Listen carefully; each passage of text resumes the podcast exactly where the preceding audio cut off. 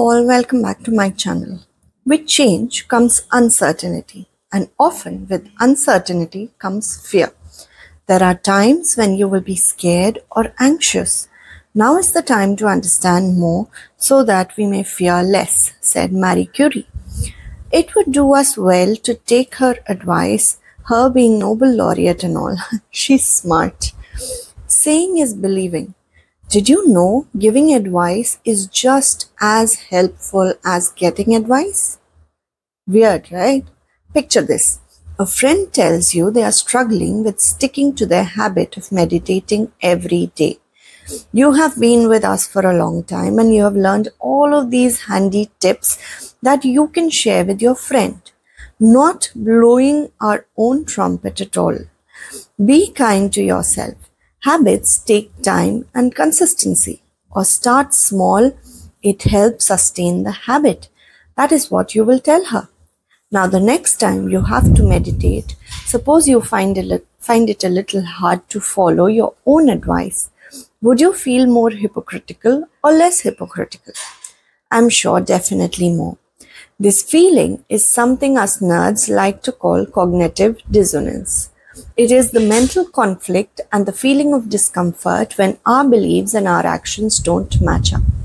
Cognitive dis- dissonance is definitely not pleasant. It is not an automatic feeling.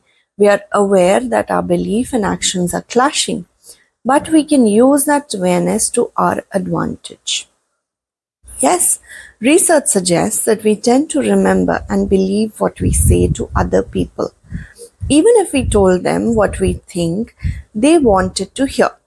This is something we like to call the saying is believing effect. And to do that is to advise someone. It makes us feel more accountable because slacking will make us experience cognitive dissonance. We are more likely to remember and believe and hence follow through on our habits. It make us look like a habit expert. Yay! We have done a good deed and helped someone in need of advice. So you're also a superhero. And believe me, it has worked for me too.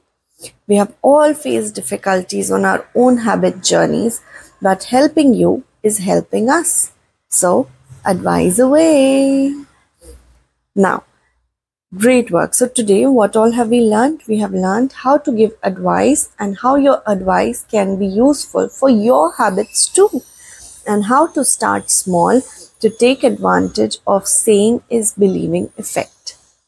Isn't it amazing? I'll definitely see you next time because we know there's no cognitive dissonance with me. So take care. Habit Bear